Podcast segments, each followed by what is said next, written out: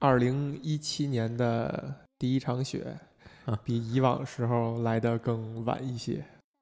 这个是指什么呢？哦，指《冰与火之歌》。本然后季就完结了是吧？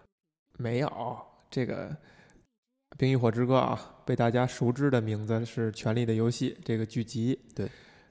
比往年在通常在四月份播出，就是前几集一直在持续这种状态，嗯，比往年都会晚一些。今年是会放到七月份。嗯，然后还有一个消息呢，是说下一季，也就是说第八季被公认为是最后的完结呢。嗯会隔一年半，就可能会到，甚至到一九年再去，在一九年初再播了。这么久，嗯，但它不是集数少吗？对，有意思哈。就是这一季呢，他找的一个理由，就是为什么没有在四月，四月份播呢？找的一个理由是说，因为在故事的发展当中，越来越进入凛冬将至嘛、嗯 w i n t e r is coming，对这个大陆开始遭受到要进入漫长的冬天了。嗯那他们需要拍的这些外景呢，就需要有这种呃寒冷的环境啊，就不再那么阳光明媚了。所以他们在拍摄的时候要到呃拍摄地的偏冬天一些的环境去拍取景，这样光线才是各种方面才会更接近故事。嗯，然后再加上后期制作，这个时间就往后拖了，这是一个官方的一个理由啊。然后最后一季会更晚一些呢，嗯，也有一个类似于这样的理由，不一定这两个理由是真正的理由。当然，真正的理由，我觉得他们也不会自信到等着马丁把这个东西再写出来一点儿，我们好有的开，有的拍。我觉得他们现在已经对马丁应该是一个完全放弃的状态了。我觉得可能还是这个在剧本层面创作者的压力，嗯因为我们知道这个呃《权力的游戏》这个剧，它的双制作人就是剧本的创作者，嗯嗯，他是就是是身兼这两至少这两职的。那那制作人在尤其在这种协调大量的名演呃就已经成名的演员，以及大量的好导演和大量的制作层面上，已经耗费很多精力了。嗯所以其实他们在剧本创作的时候，呃，还是需要一些呃精力和时间的。所以我觉得深层的原因应该是这样，就是他已经没有原著作为依托了。就自己来，都要自己来了，这个压力太大了，他需要去构思这个事儿，需要去冷静的去想。我我觉得很有意思啊，就是嗯说在马丁这么一位作者的面前，嗯他们其实相当于高鹗，嗯，对吧？但是原作者还活着呢，对还喘气儿呢，对，你觉得他们这个，你你你给我就是说描绘一下，你能试他图那个描绘一下心情他哈的心情到底是什么样儿？就是他做的每一处改动，拍的每一部剧，写的每一个剧本儿，嗯，就马丁都看着呢。对，这个你刚一提到这个，我脑子里第一个印象是说，他首先他有一个定位和一个位置是说，马丁是一个七十多岁一老头儿，嗯，他们都是一个四十岁、三四十岁，最多五十岁、嗯这样一个壮年吧。对，你想想你，呃，身身后有个长辈，他看着你在做东西的时候，你是什么心态？你可能会很放松，嗯你可能会觉得我做错了也应该的，因为我是晚辈儿，我是我是在你的被你在你在你 supervise 下去干的这事儿，那我错了就错了，就是我心态我觉得是放松的，是吗？我觉得应该是这样。但如果相反啊，你是一个长辈儿，嗯，你在做一个传统意义上一个晚辈儿的东西的时候，你反而会觉得嗯，哦放不开手脚，对。然后被人家，家指摘以后，我还很没面子，我对还很比如我们正在录播客这个事 儿，对，比如说我们是吧，干一些年轻人干的这个事儿，你还做的还没人好的话，简直就是太伤感了。嗯这是一点。再有呢，就是你问，呃，原作者还在，嗯，你怎么去改？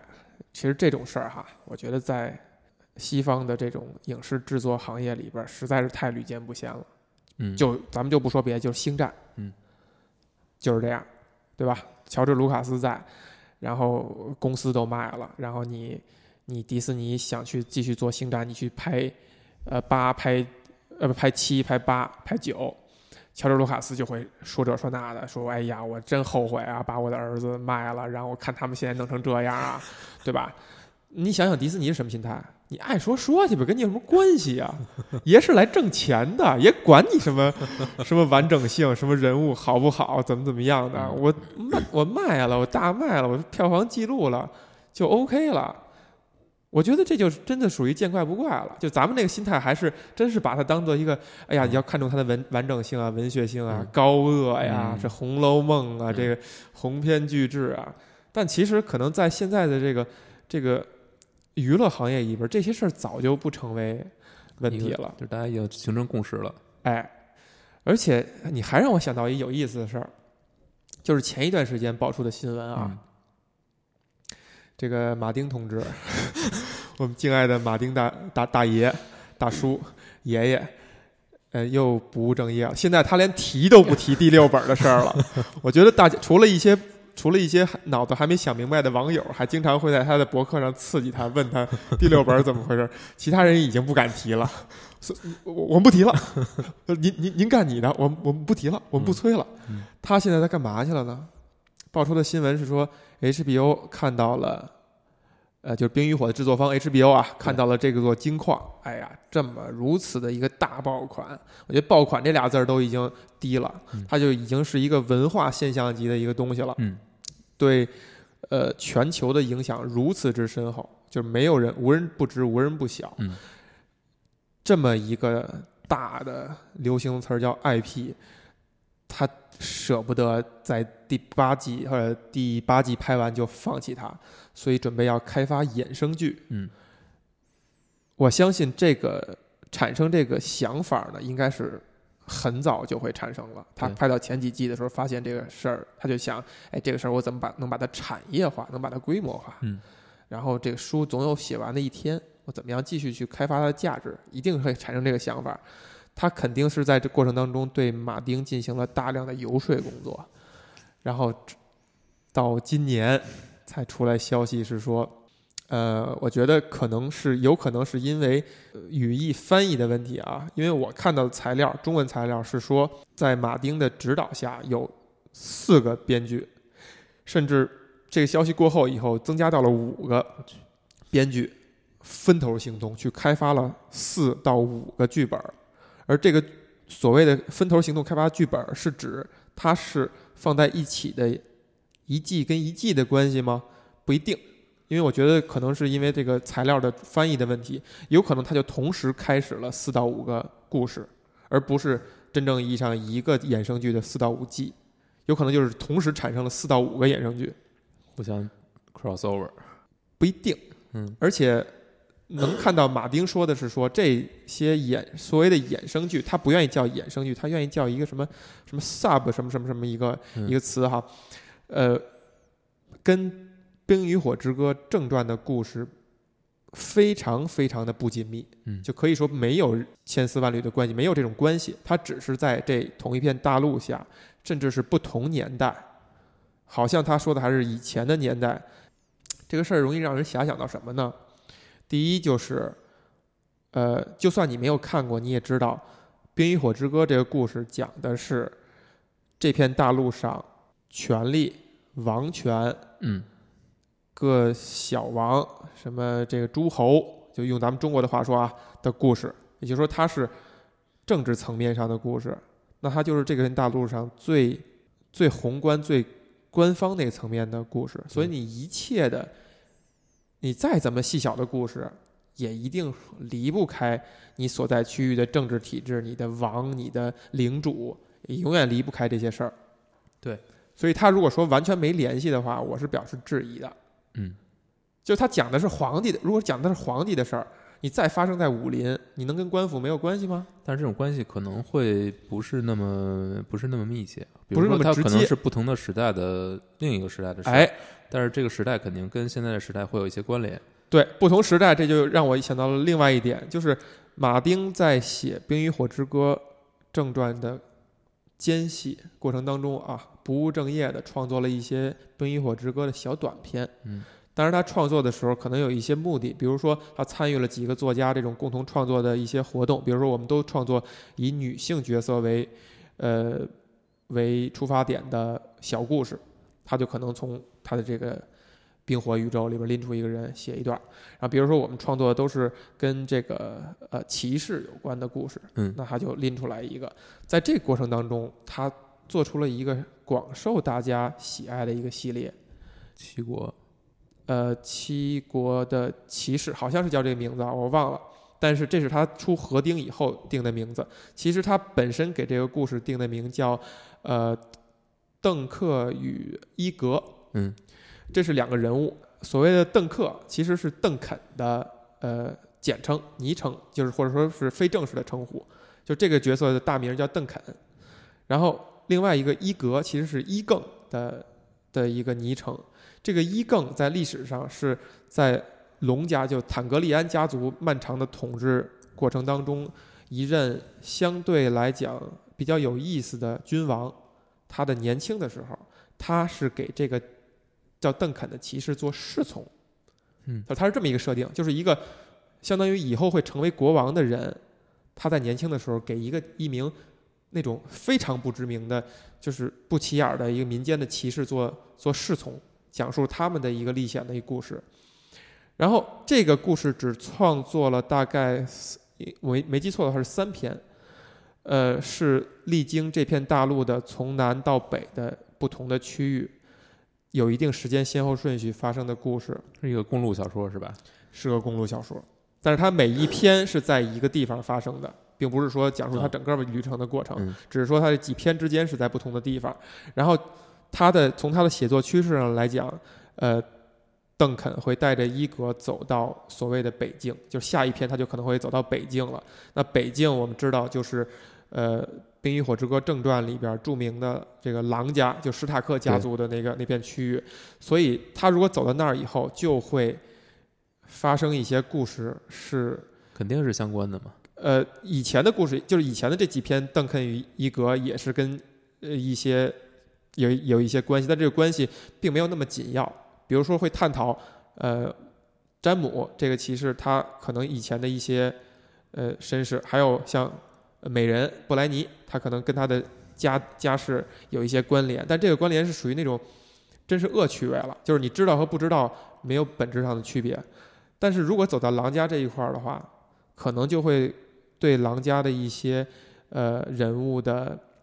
出身会产生一些揭秘性质的影响。哦，比如说我们非常熟悉的那个 Hodor，啊，就是有人猜测 Hodor 就是邓肯跟正传故事里老奶妈，就是老奶妈年轻时候两个人在非婚姻状态下生下来的孩子。有人会这样猜测，因为嗯因为 Hodor 也是个儿很高，而邓肯 邓肯在故事里边是一描写是一个又高又壮的一大个儿啊，然后呃，布莱尼又是被证实是邓肯的一个后裔。那这样的话，其实 Hodor 跟布莱尼之间还是有可能会产生一定他们他们俩是亲属关系，当然这也不是很很至关重要的啊，就他会有这种这种层面但的是你把联邓系。肯这条这条线从头到尾，其实就完全可以拍成一个没错，衍是生可以发拍成一个所所谓的所谓的衍衍生剧衍生剧，呃，或者子系列吧。对子剧集。而且邓肯这个故事是非常具备他自己独特的魅力的。我在想这个事儿的时候，我就揣测马丁的一个心理啊，因为他去写《冰与火之歌》这个鸿篇巨制的时候，他脑子里和他的心里是装了一个非常广阔、非常宏伟的一份蓝图的嗯。他不会以任何不会以他框把它框在任何一个狭窄的类型里。他希望这是一个这是一个鸿篇巨制，这是一部不朽的东西，这是一部可以比肩呃托尔金、魔戒，甚至精灵宝钻，就它这种设定性质的东西的一个大部头。当然，现在有人可能也会说他已经做到了，甚至他已经超越了托尔金了。嗯，这个我们先不论。但是我就看到他在写邓肯的故事的时候，就是满足他那些未完成的心愿，就他写的反而是一个小格局，是一个偏类型向的一个小说。你也可以看作他是在他写一个，就是用尽毕生心血想写一个鸿篇巨制的过程当中的一些自己的自娱自乐和满足自己的一些小趣味。我觉得现在其实，就你刚才说到比到比到比到托尔金这个，其实是是一个让我觉得挺呃，就是挺想挺想说一下的。嗯托尔金所在的时代，起码他是没有这些其书以外的其他的介质可以供他用的。嗯你对他的认，你对魔戒的认识，嗯，可能就是他在魔戒成功，其实是因为他的小说，嗯，但是他，嗯，但你说真正他做这个事儿的原因不是这样的。他做这事儿原因不是这样，他不是想让他成为一个，或者说他他可你可以这么说，托尔金在这个事情没有变成电影之前，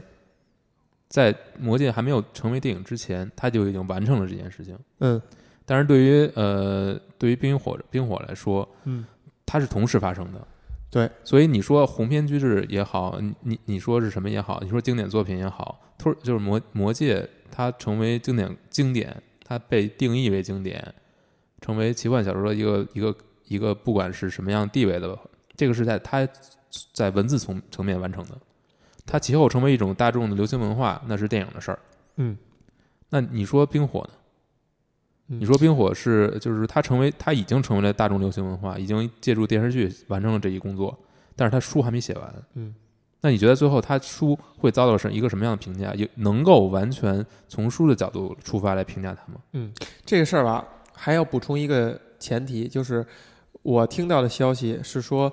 托尔金的创作《魔界》，甚至我们现在用流行词汇叫“魔界宇宙”，嗯创造这个设定、这个世界观，他的初衷是什么呢？他的初衷是他作为一个英国人，他觉得我们英国没有神话，没有历史，嗯没有一个被大家像希腊神话、像亚瑟王呃，他觉得那还不够，哦他觉得那个太现实了，嗯太跟已经就回到了国王，回到了跟骑士这种特别现实的东西嗯了。他觉得没有那种很奇幻、很很神话的那种感觉，就像中国有呃有《山海经》也好，有什么这个玉皇大帝啊这种这种传说也好，英国他觉得没有。他觉得我不行，我我作为英国人我不行，我必须得写一个让大家能有这么一东西，比肩希腊神话，比肩这些这个这么灿璀璨的文明，他就思人的思路确实跟一般小说作者不太一样。，对，所以他不在乎故事性，啊嗯他就先去搭精灵宝钻，所谓精灵宝钻，或者说这个呃神与这下下来这些种族，包括人在这些种族当中的一个关系，他会去搭建这个。然后他发现搭着搭着，没人关注我这事儿，流行不开呀、得写个故事才行啊，所以他才去写了《魔戒》。所以他的初衷反而不是创造一部不朽的小说。没错，他的初衷不是要写故事，不是要写哎，这个很有东西意思。那最后他反而他的小说成功了，就是人家呃不是最后想做这个。回到你刚才问说马丁，对吧？对，马丁，我身上的体验是说，这个书我确实是在这个剧之前就看了，对，而且看的过程是是非常的起起伏伏，就是从文笔层面、从描述层面、从他讲故事的层面。你你会不停的去切换，你会不停的变化，就你又喜欢，有的时候又喜欢，有的时候又不喜欢，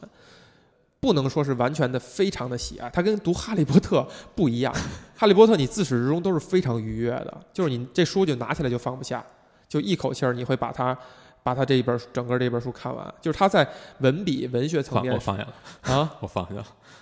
你什么你放下我了？放下了。对，因为不是我，我当时借的。呃，包括像呃《银鹰传》《银河英雄传说》，嗯，我也觉得我也是放下了。我觉得是有马丁这个感觉，就是是吗你看他的书，你不一定能够觉得很吸引人、很看下去，但是你硬着头皮看下去以后，你去想他这个故事，你去想他这些人物，你会很欣喜，你会觉得他很吸引人。在这个意义上呢，其实马丁在剧之前是有相当一部分粉丝的，但我现在没法退回去对比到底《魔戒》系列电影出来之前，托尔金是不是真的有这么，有海量相应的有海量的，应该是有，海量的而且受众，是这些，而且他有大量的粉丝，后来未来就是成为作家，对它的影响是在这个至少层面上，包括马丁自己嗯也是被托尔金影响对，他觉得看完这以后，他就他有可能他就不想干这事嗯儿了，因为他觉得我操，我永远也超越不了我我那个高山仰止了嗯，他是有这样的创作前提在，所以就是你刚才也说到了。在托尔金做这事儿之前，他没有一个目标放在那儿，嗯他没有一个标的物在那儿。我做这个事儿，我能做到一个什么程度嗯？但现在这些人，可能他他抬头看前面都是站着托尔金，但其实没有标的物是最难的。就是就是一个从零到对一的一个所以托尔金的过程地位基本上就放那儿了，没错儿，就是你怎没么错说也说不过，无法这个是无法无法去去撼动。嗯，去甚至去探讨撼动的可能性啊，因为对他已经没法完成了。因为它是从零到一，对，这个永远是最难的，然后说到就是马丁的这个同步。我们现在揣测他的呃想法呃，嗯我先说啊，就是我在剧集之前我就听过，有无数人在跟我夸，嗯但我但我确实是没有没有去看，嗯，嗯，因为他没完，没写完，那你为什么会觉得一个没完成的作品你就不会去看呢？因为我特别讨厌这个看着看着停，就是我我我你希现望一口气儿看完？我从来几乎从来不追连载，就是漫画，就是漫画我也不会追，对呀、我就想问这一点啊，对就是漫画是我这样的不追，基本上不追。从算是从那个，我想想啊，从新五十二开始，我是追老爷的漫画连载，但是这个连载我是追合订本儿。嗯，它合订本儿其实也是故事连续的嘛，就是相对它会告一段落。但是它相对它会告一段落。我我这个单册的漫画一期，我几乎几乎就没有，只追了这个《黑暗骑士归来》第三，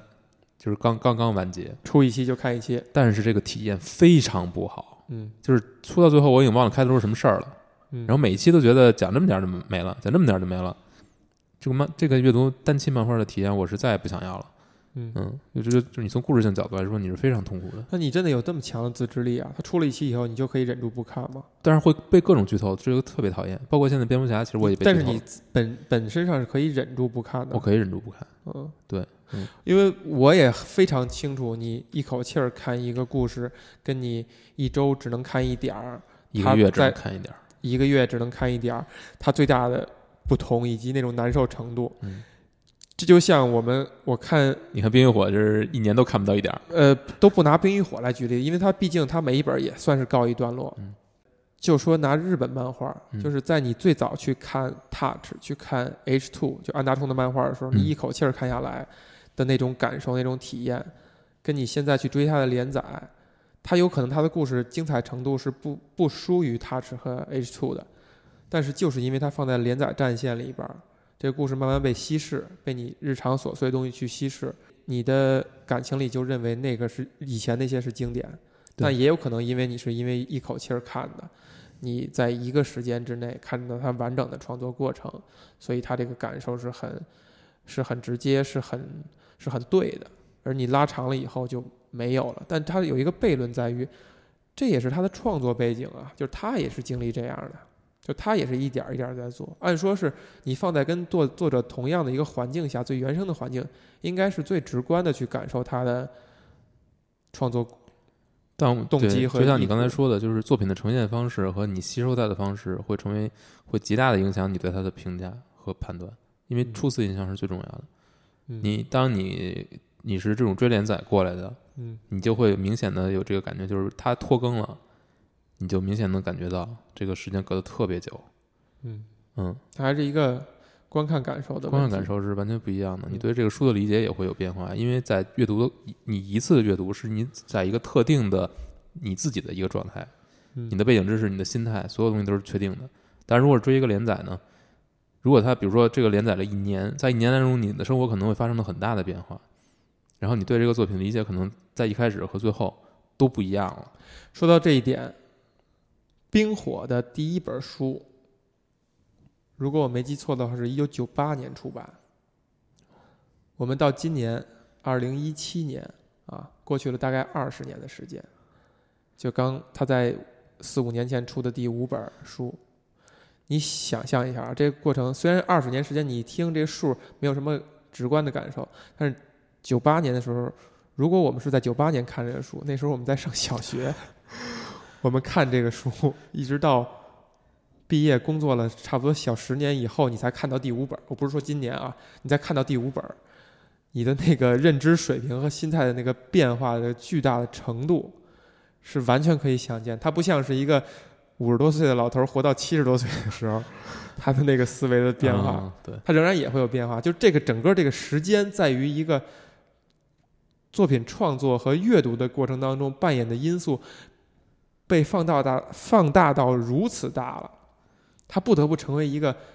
非常具影响力的一个参数了。对你想想，《睡魔》从连载到结束七年，才七年的时间，已经改变了这个作者整个你的，你会看到他整个人的有一个巨大的改变。但是你是会一口气儿看下来，我是一口气儿看下来对的，，这就像刚才提到 Touch 也好，H Two 也好，仍然也是近十年的创作，连载以后成为漫画，它就是每每周连载，每周连载几页，也是 H Two 应该是可能是超过十年了，反正至少是七年这个左右吧，一仍然是完成一部漫画，但是你读下来的时候，你看下来的时候发现它的完整性还是很强的。就这个事儿，就是你读的时候跟他创作的那个环境是发生一个特别大的错位，没有发现没有发生画风巨变，没有，，真的就是没有。他一点都没有进步。呃不，你看他早期作品跟他就作品与作品之间嗯是能看到变化的，嗯或者说在他画风的成长期是会有变化的。嗯比如说，可能他是在第一，你看第一话跟最后一话的时候，你会看到有一些变化，但是他他成熟以后，他的画风趋近于固定了，他嗯选了一个风格以后。这个还是比较平稳的，就算是持续了好几年，就这一点，我觉得在那个在《冰与火》上也也会体现出来。就虽然是一个九八年创作的东西，你看他最早下笔的那个感觉，跟现在他还第是这样第六本流传出来那些试读章的感觉，没有什么太大的区别。就他是一个创作平稳期了，因为毕竟人家是一个从五十岁到七十岁的状态，不是像咱们从一个十岁到十岁30左右到到那个啊到三十。 为什么要提这么伤感的数字？ 然后还有一个心理，马丁的心理，我觉得有意思啊。你看，他最早说我一五年能出第五、第六本儿嗯，然后一六年能一六年年初能出嗯，然后一六年年中以后就不再提这个事儿了。到一七年，自己完全好像这个事儿已经没了一样，连试读章节都不再往外公布了，已经开始眉飞色舞的跟大家讲这个衍生剧的问题了。你就揣测一个作者的一个心理啊，就是首先他因为剧集，因为这是一个公众产品，这是一个呃，这是一个商业东西，他必须要在做出一切准备，他要把他的结局对每个人物的处理告诉剧集的制作人。我们知道，一个人在创作的时候，他通常是不愿意把故事在他没写完之前讲给别人的。对，这也是一口气。嗯，就是讲给结讲了一个人，讲两个人，你讲越来越多的人，你自己在写的时候，你可能就觉得没有意思了。对，觉得马丁就造成了这么一个局面，他把这个故事讲出去了，就像这口气输输出去了，然后他觉得他已经在外边了，他可能对完成这个故事本身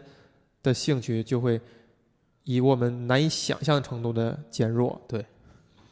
如果他再坚坚持去创作的话，就完全是一个就一为了个创作而创成作成熟作家嗯的一个责任感， 对对，在支撑他，在支撑他继续往前走。所以我们能够看到他为什么对于创作衍生剧的投入了热情。好好家伙，能够直接跟四五个编剧去对接，去跟人家呃，就是给人家去嗯点嗯讲这个故事，然后让人继继续创作这个故事，就是因为这个事儿对他来讲是有意思、是新奇、是新鲜的。那他为什么不自己去写这些故事呢？我觉得他要面对压力，就是你你你要去创作第六本儿，就是你还是要写完这个东西，我他觉不，不应该停下来去干其他事儿。那他在到底在没在写？我们现在谁都不知道。而且我觉得，呃，这块儿也可以探讨，就是说一个写小说跟写剧本儿，它还是有本质上的一些区别的。啊对，就是剧本儿一定是一个对于一个写作者来讲，吸引力要远弱于去创作小说的，这是为什么？我觉得这个很明显啊，就是你写剧本的话，因为剧本是一个，就是你为什么要写剧本，是因为要把它拍出来，对不对？嗯，你要拍出来，就说明它是一个非个人的作品，完全是因为他是谁的作品而去不驱不动不吗？是不是因为它是谁的作品，而是因为这是一个合作工种，就是合作就是一个大事情中的一个小事情，你可以说它非常重要，嗯但是它永远它只是一环永。远它永远只是一环，永远只是其中之一。如果没有人把它拍出来，没有人去演它，嗯没有人去把它推出去，这个东西永远是成不了型的。它不属，就是它不属于某一个人，某一个个人。嗯。呃，不管怎么说，小说还是属于你的。嗯，你受我到猜限测制少很多。对，这对你说的这句话是我猜测挺它的一嗯这是个你的很理重解要的原因，就是嗯，剧本它是有一些外在的限制和对条件的，就是你要符合戏剧的一些规律，你你在你你是外部设了一些规则的，对。而小说的话，你只要追求小说它的逻辑和它的一些也是有规则感的，受，但是这个规则是你自己定的，嗯是你就是我按照我自己的理解我去，甚至我跳出我自己的规则也都没有关系。嗯，嗯，只要你能说得通就行。所以在这个前提下的话，马丁仍然对剧的创作抱有了很大的热情。你说这个人得逼 被逼成了什么样？小说可以不写了，先去想想剧。但我觉得，我就我理解，他不提更新小说这个事儿，我觉得可能反而是一个好事儿，嗯，因为如果他一直在提，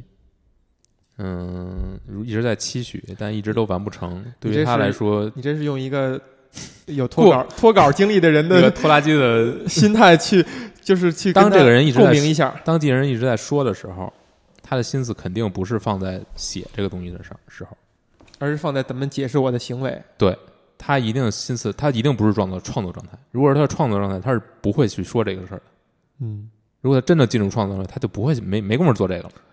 嗯。他为什么要去跟人说？就是我要矫情一下嘛，就是我还在写，我还在写，其实我没写。我多么想相我信你说的这些话，这样我就能说服自己他是在写这本书了，有盼头了。但我觉得他不说是是反而是好的，就是有嗯有这么一个变化总是好的。嗯嗯，呃，还有一点就是他为什么会把故事的结局，还有包括对对一些这些人物的安排告诉这个剧集的创作者呢？他给的理由是说，我可能我岁数已经很大了，我可能会遭遇不测，可能会在创作过程当中就呜呼啦。那我要本着负责任态度把这东西告诉你。这个事儿你以前想过吗？就是可能咱们在咱们认知体系里都不会去想这些对事儿。虽然有《红楼梦》类似于这样的事情发生，就是原作者在没写完的时候就没了，但它毕竟是一个相对少数的东的，或者说大部分的作品都不值得我们这么去在意。就是真正值得你去在意一部小说的结局的这种小说，嗯所有人都去在意它结局的小说，嗯。其实我觉得没那么多。对马丁在谈他现在创作的一个瓶颈吧，或者说他痛苦的地方是说，其实你看他如果把故事的结局和这些人物的归宿都已经能讲出去了，说明这些东西至少是在他创作过程当中早就构思好了。对，呃，他的一个创作瓶颈和难点，他自己坦诚的是说，是把呃相应的人物运到他该去的地方，嗯，就是在描述这个过程，讲这个过程。对，这个跟咱们以前经常提到的一点就是，你写小说的时候可能会去以塑造人物作为第一要义和第一步要做的事儿，然后这个人物塑造好了，他栩栩生动了以后，这个故事是由他自己来演出来。对，听上去很美啊，对这个规则听上去非常美，嗯但仍然是有这种难处的，就是你把一切架子构想以后，他怎么去到那儿，他怎么去达到，怎么合情他合怎理么的达过到去，而且这个过程怎么样跟跟人物的性格能做结合，哎，反而是难的。这肯这就是写小说就是小说的价值所在。我觉得就是对这样，就是因为所有其他的东西，就是其他的形式的创作，呃，我们可以说小说或者说文字层面的创作是一个最原始的创作形式，就是嗯，相对于其他的，故事最原始就是的故它事，我觉得它是故事的最所谓的 bare bone 嘛，就是最就是最，它其实跟思考是一样的，因为因为你思考也是用文字，嗯，你思考肯定是用文字，对。那么我小时候也是文字，它就是思考的过程。呃，所谓的如怎么把让这个东西的逻辑合理，其实就是呃一个好小说作者和一个不好的小说作者的区别。我觉得这是最重要的。就是你说什么表达表达这个人物，就是构建一个人物，可能也很重要，怎么去把它建得丰满可信。但是让这个小说，呃，我们抛出人物，我们说逻辑，故事的逻辑，这个是，嗯，我说觉得决定这个小说有没有让你觉得，就是它的价，它有价值，我觉得是最重要的点。一个就是最基本的故事脉络，就是所谓的原型故事，其能其实可能就那么多。嗯你所有的小说，你最后基础的归不故事归吧，结都构是那么几个。对，但是这就就是，但是小说的难处就是这个，原型故事就那么几个，你怎么写都是它，嗯但你每次还能读出写出新鲜感来，你还能让人觉得意想不到，你靠什么？你就靠把这些原型故事你怎么去演绎，这个演绎说到这儿，你觉得虽然你对这个《冰与火之歌》这个系列没有看过，嗯，但是你至少在这个文化符号了，你耳濡目染也要知道一些，对吧？嗯？对，你你觉得它的所谓的你说的这个点，它的独特性，它之所以能够在已经被大家写了这么多故事的前提之下，仍然能够变成一个流行的东西，能够流行化，能够被人欣赏，是为什么呢？就你初步的一个感觉或者你一个猜测，因为这个问题难道不是应该你问我吗？我我是应该我问你，但是嗯、既然你也问了， 首先这个片儿给我，或者说说这个片儿吧，因为我没有读过书，嗯那这个片儿我你看看过过，片儿看过一点儿，对，嗯就是这个剧集，嗯，这个剧集给我的最大的印象就是它口味儿特别重，就是有很多这种非常血腥的镜头，非常色情的镜头，但是这个 HBO，所以就是就是我们都能理解嘛，这是它包的括今年出的《美国众神》，嗯，对，这点也仍然被大家非议，嗯就是你会用大量的镜头、嗯大量的篇幅去描写血腥、色嗯呃情。我觉得这个无可厚非，这就是一个商业商业驱动嘛，就大家愿意看这个嘛。嗯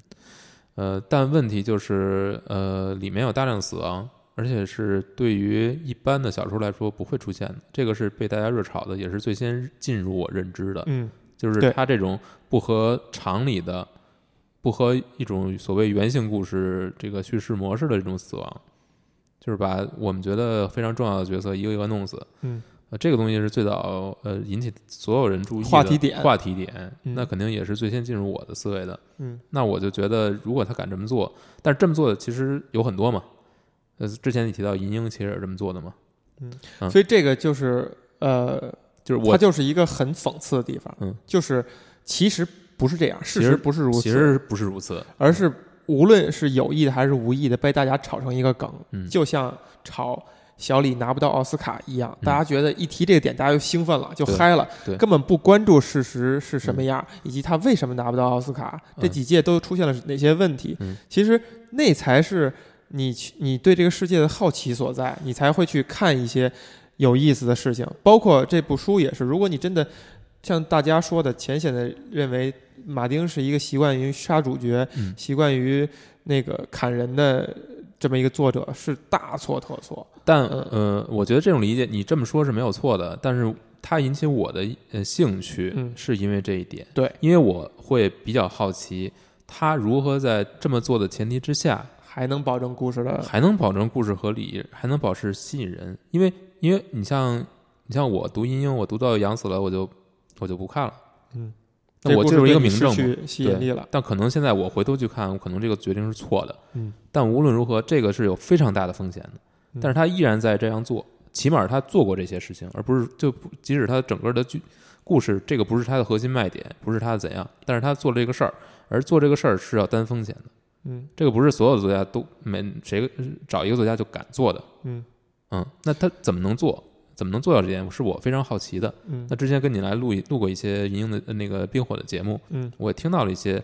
呃，跟这点无关的东西。嗯但是那些东西在我自己亲眼去见证、亲眼去阅读的之前，我只是道听途说。嗯呃，回到你我们说的死人这个事儿，嗯就是死人这个事儿，我我觉得它被炒成一个梗，嗯，是可能，我觉得这就是大众传播的一个理，一个一个自然会自然而然会发生的事情。嗯总会有人把它去浓缩，总他总有人总有人会把它做成标题党。嗯那我觉得这不是什么坏处。那比如说，如果我是因为这个被吸引过来的，那我肯定要，我就会很好奇，他就像刚才说的，我我如何能够，就是作者如何在这种前提之下再去，吸引到他的读者。对，他会吸引我过进入这个世界。但是具体你能不能让我，能不能留住我，就看你作者自己的功力了。嗯嗯，那你觉得呢？就是你觉得对于冰火来说，它最吸引你的是什么？你觉得这些东西在剧集中真的得到表现了吗？还是说剧集只是说以暴力、血腥、色情为为这种噱头？你觉得更多的人喜欢它是因为这些镜头、这些部分？如果先说书的话，呃，我觉得也是分为几个层面。马上能够说到一个比较偏门的一种理解方式，或者一个更具噱头性的一种解释，就是说这部书提供了你可以把你大量时间扔进来，并且仍然觉得有趣的可能性。这个其实是很少有作品这样做的。我们我们来对比，你的可能性指的是什么？就是你扔入更多的时间，你仍然能够挖掘出来有趣的事情。而有的书，你比如浅显的书，为什么那种通俗小说、流行小说，你看一遍，你可能不会再看了。虽然这一遍体验会比较好，你觉得《冰火》不是通俗小说或流行小说吗？我觉得他至少做到了，不是呃大众理解上那种流行文学那种非常通俗，甚至什么网络奇幻小说这种东西，至少跟他们是有远远的距离的。就他认认真真的搭建了一个很大的一个世界，而这个世界是跟现实，呃，非常不一样的。这个世界本身有它的逻辑，有它的文化、历史，呃，甚至经济、货币，呃，饮食，呃，宗教等等等等，方方面面的都是有有语言吗？都是新有也有他自己的语言，就是这些东西是是一个你，你从任何一点，你是一个对任何一点感兴趣的人，你能都能在这儿获得乐趣。然后，如果你是一个对整个世界有好奇心的人，你会不停的在这个世界里获得乐趣，你会一点儿一点儿思考，一点儿一点儿想。这个其实是很多格局小的作品或者相对薄一些的作品，篇幅薄的作品，它提供不了给你的。就是你再怎么想，一本侦探小说，你再看的遍数多，也就是把这个悬念、把它埋的一些线索拎出来，对，趣味就结束了。但，呃，冰火给的这个世界呢，你会想，你可能会去想，它为什么，为什么两个大陆之间就隔了一一个海，它的政治体制就不一样，而被呃所谓的人类文明科技发达的这个区域，反而是一个相对来讲，在我们现在看来落后的一种政治体制。嗯，你会去思考这些问题，你会觉得这个是这个背后它可能有一些道理，有一些原理在的，有一那些你觉得哲学在感你就在在你的。在你思考的过程当中，你会觉得它这些诸多的设定背后是有合理性的吗？我觉得，我觉得它的合理性可能不是他论证过的，而是他从历史当中借鉴的。就是你嗯读完了以后，你会觉得，你如果认真的去看一本写的很好、归纳的很好、然后编纂的很好的世界通史的话，你能获得同样的感受。嗯，只是没有人去干这个事儿。没人类有简史，没有人去用大的篇幅，具有故事性的、有非常精彩丰富的人物、戏剧化的冲突，呃，吸引你去看这样一个东西。但是如果你真的认真的、硬着头皮去看大量的史料和去读历史的话，你会获得比冰火要更深、更好的体验和感受。但冰火反而在浅的层面做到了这一步，它能让你去对它产生兴趣。然后你你做了这个事儿以后，跟你去读历史，能够去思考，能够去悲天悯人，能够去读对读维基百科也有同样的效果。会有这样的效果。对这一步至少它达到了，而很多小说是没有做到这一步的。这个是我觉得是它可能深层面吸引我的一个一个原因所在。就如果我用这个时间去读历史了，我仍然也是会觉得很很棒，很喜欢。但我没有去读，我去读冰火了，我也产生了同样的一些思考，呃各个层面的。我觉得我也很知足，我也觉得很，而且我的体验还是很愉快。觉得是一个非常，嗯，可以说它创造另一个世界，对或者说平行宇宙。而这个世界是跟你现在所处的世界，跟你的这个种族是非常相关的。就是你看它像一面镜子一样的，是看是在看待我们自己，看待我们的历史，看待我们的自己。我还想说两句，就是关于这个他杀人的这个事儿啊，好，就是大家在我觉得真正吵起来就是《血色婚礼》，《血色婚礼》这个这一出直接让这个剧变了一个等级，感觉是这个我们以前也聊过，就是《血色婚礼》这场戏一定是这个书的点睛之笔，嗯，非常的精彩，就是它一下让你对这个书肃然起敬。肃然起敬了。就你觉得你之前看书，你觉得他写的慢，絮絮叨叨，然后呃掰开了揉碎了，然后节奏非常慢，发展的很慢。你会觉得定，你会产生一个对这个作者产生一个怀疑的感觉，嗯你觉得他是不是不是一个创造小说的一个人，他是不是不是一个什么很优秀的作家？嗯但是直到他写完《血色婚礼》，你会发现破胸了。你会发对，你会发现，人家只是没露一手而已，爷给你露一手，震你们一下就得了，别这儿，别跟我这儿，你们都是渣渣，我就我不想显露身份而已，嗯因为人家毕竟是一个正直，是一个编剧出身，是一个嗯好莱坞编剧出身，就这些事儿，怎么调动情绪，怎么创造情节，怎么去，呃，控制节奏，都已经是他手拿把攥、非常烂熟于嗯你胸的。说了一个，很有意思的呃新的点，嗯就是他是一个编剧出身。嗯，那也就是说，他的职业生涯中有很长一段时间他在做编剧。对，那你觉得这个跟他现在热衷于 热衷于做编剧 有什么关系？ 按说他应该做腻了哈。对呀、而且他之所以想要写《冰火》，其实我觉得是想做一些编剧做不来的东西。他对编编剧的限制，遭遇的这些限制，甚甚至编剧编剧对于一个创作者的这些这些限制，他是非常清楚的。嗯，我觉得我我们都是很主观在猜测，就是嗯马丁他写《冰火》可能完全是写给他自己，就他在编剧这条路，其实还有包括他编书，他去就是在奇幻科幻领域，他做了各是种各样早的就已经有有有一定建树的了。嗯，就我觉得他写《冰火》完全不是，呃，因为生存，因为生活的问题。我觉得他那个书像是写给自己的，就是我到这个岁数了，我写一部认真的东西，对我对我的写作生涯做一个交代。嗯我觉得像是这样，包括他从刚开始构思三部曲一样，一直在慢慢扩。三部曲也是跟托尔金这个对《指环王》来的嘛，他慢慢扩，他就是更严肃对待这个事儿。我觉得不是因为他发现第一本被一部分人欢迎以后，他去做做这个事儿，我我我我不这样认为。那他可能会经历过的一个思想过程就是，最后他发现，虽就算这个东西是写给自己的，依然可以依然他需要有受众，他需要被人受欢迎，就是就是他他受欢迎。就是作者跟读者之间的这种关系，他仍他然需要要这个关系，他与必须要有这个东西。他需要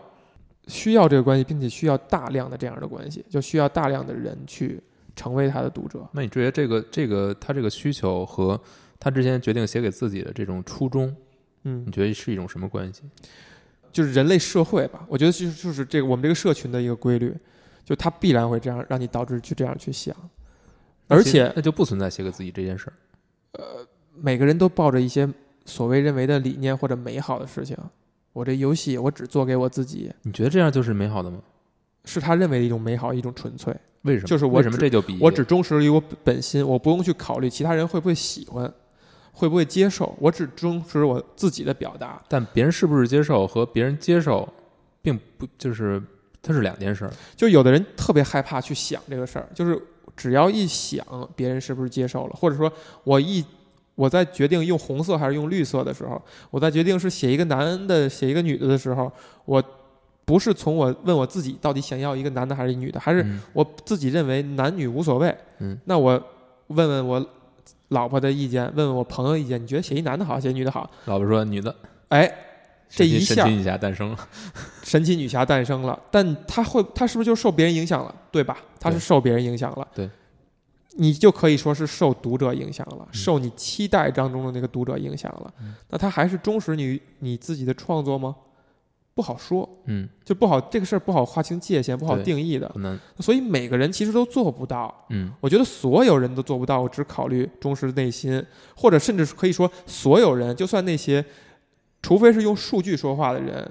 他说我猜测别人会这样会喜欢的时候，仍然他是在忠于内心的，是他认为别人会喜欢，仍然是主观的嗯，所以这个事儿是是是一个很灰色的，是是无法界定的一嗯只个有像卡夫卡这样的，一个状态。只有像所谓赛林格赛，林格我写完东西以后，我他妈谁也不给看，我就锁在柜子里。嗯这种他有可能他的出发点是完全忠实于自己内心。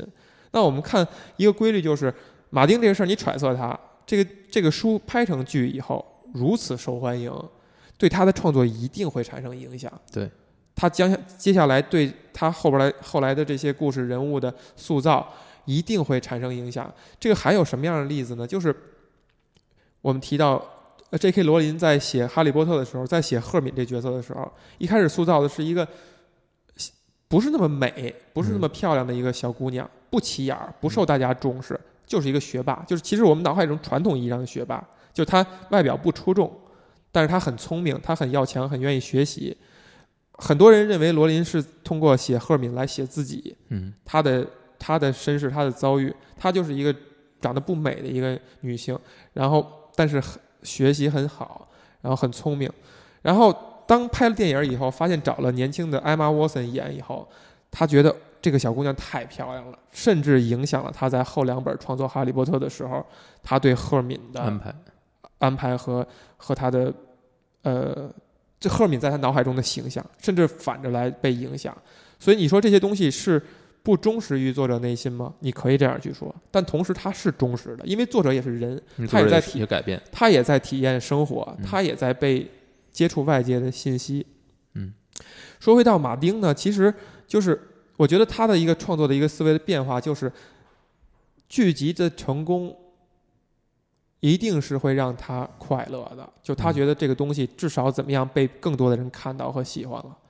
就算可能有大量的人就看了剧集以后也不会去看书，但是有相当一部分人是因为对剧集很喜欢，然后等不起这个节奏去读书了。因为书也不是说那种很晦涩、非常难读的，也还是能看，也是小说嘛，嗯也还是能看进去的，所以他受益了，嗯所以他对创写书这个事儿，应该就会产生变化，就这个这个冰火的初衷就会远离他是最早创作的初衷了。但是也是因为它本身也发生了变化，对所以你觉得这个，那其实这就是改编对于作品的影响。其实漫画里你也能看到大量的这种，比如说一个电视剧出现了，《神奇女侠》是最好最好的例子。七六年电视剧出现之后，呃，漫画也跟着回到了那个，因为第一部是第一部电视剧第一季是拉到了拉到了二战，然后漫画咔嚓跟着回到二战。第二季、第三季呢，那个时代回到了七十年代，因为拍时代剧太费钱了，嗯，然后然后漫画也跟着跳回了七十年代，但我觉得这种影响，它是一种是比较商业的比影较响，商业，嗯它还不是从那个创作的本源的嗯角度去、去影响。嗯所以我觉得就是呃，我们现在所处的这个这个年代。嗯它会产生一些特殊的效果，就比如说，你像以前也有大部头，嗯也有兵呃战争与和平，嗯呃，或者甚至大仲马写的像《基督山伯爵》，其实跳跳个你读过的说， 《基督山伯爵：战争与和平》我全都看过，谢谢谢谢，我在很小的时候就看了。嗯呃，三个火枪手系列，它也是一个三部曲系列，虽然这三部独立成篇，嗯但是它在创作过程当中是不受影响的呀，嗯，它是它是从头自己就他也，但是他也受到，它受到出版商的影响，对，这是定向的，它不像是那种最直接的读者的那种受欢迎不受欢迎的反馈。你想想那些人，他在写第一个字儿的时候，他不知道这个东西能被很多人看到，他可能写到最后一个字儿的时候，他都不知道这个东西能被很多人看到。而我们现在这个时代呢，你看那些网络上连载小说。他写完第一篇以后，他写的前十篇以后，他就知道它是一个受欢迎的东西了嗯。他接下来的创作过程完全是包含这个信息的，包含这种正向反馈的。嗯所以，创作环境是发生了非常大的变化。创作环境发生了变化，主嗯，就是其实是创作更多的体验在创作过程当中，就是有一个及时的反馈，嗯但是之前的作者可能没法做到，因为他要有复印，这个其实是一个很高的门槛儿。嗯但是现在没有这个门槛儿了，所有人都可以及时的所谓的带引号的复印，嗯，让别人看到，然后收到反馈，然后再开始下一次的创作。也就是说，这种长部头的东西会越来越难写。对这也是为什么冰火会相对来说比较，受欢迎，因为以及它难是产。因为像这样的大部头，就是要写二十年，你你你觉得他可能还要将再写十年。还要将再写十年，就是这种行为本身，现在现在是不是已经越来越罕见了？一定是这样的，那你那你觉得这个是对于它的价值来说是一个很大的加分点吗？嗯，这是一个非常好的问题。我觉得，我觉就是得因为没人写了，我觉得这就要回归到了，真的是可能会提到他就是英雄造史诗了。就之所以这个书能写成现在这样，能在这种这种嗯影响下写成现在这样，以及如果我们看到预知到未来他能写完嗯的话，可能是因为他是马丁，他能完成这件事儿，哎，可能再换一个人，这个东西就变了样儿了。英雄造时势，嗯，我觉得这是一个特别好的、特别好的说法。嗯，我们往往认为时势造英雄，所谓的就对是你是一只猪，你站在风口上也能飞，对，但可能真正改变历史的是个人。真的就是个体，就是我们个体，我们人类是多么美啊！回到了，但我得觉得就是人类是特别擅长模仿的，这是他的，这是他最所有人都可以做的一件事情，就是模仿。但是不去模仿的人，去从零到一做从零到一这件事的人，就是改变历史的人。嗯，就是因为有这些人，我们才可能看到冰火，才可能有《红楼梦》，才怎样怎样。嗯，但这些东西会导致历史的趋势会改，会扭变，就可能是文学方面的，可能是你觉得马丁之后会有更多这种尝试吗？一定会有。一定会有，嗯，但但在是他不之是还能再出来一步？那很难这说是了嗯另一回事儿，但是起码会有。对就像托尔金有了托尔金，对，才才会会有后来这些人，才会有马丁，对，嗯。就他就是一个英雄，创造了一个时代。所以这个其实就是最后可能会回到所谓唯物唯心的这个角度，那就是如果你相信一件事情，你最后去努力去推动它，你去你去你像马丁这样，他就是相信我能够，我要为自己做这件事情。嗯可能一开始他是这个初衷，嗯但是他最最后改变整个世界。产生了一定的力量。对嗯嗯，但另一个角度，我们不唯心去说这个事儿的话，把它唯物化的话，可能有千百万个马丁嗯，只有这一个马丁出来了。就很多人可能在最开始是干这样的事儿的，只是他没有干出来。有人可能有很多人开头去写了，嗯我要写一个为自己写的二十年的东西，嗯但是可能他最后写了多久呢？嗯，是没错。这就让我联想到了，其实像 J.K. 罗琳，嗯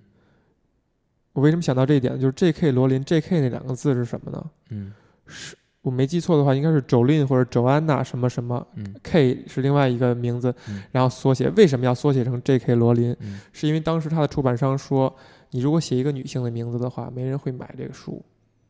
你把你的名字变成两个代号，然后罗琳是一个中性的名字。我们翻译过来，虽然罗琳是王字旁那个琳，你觉得对是一个女性作家，嗯但是在老外看来是非常中性的，嗯所以造成了《哈利波特》的大卖。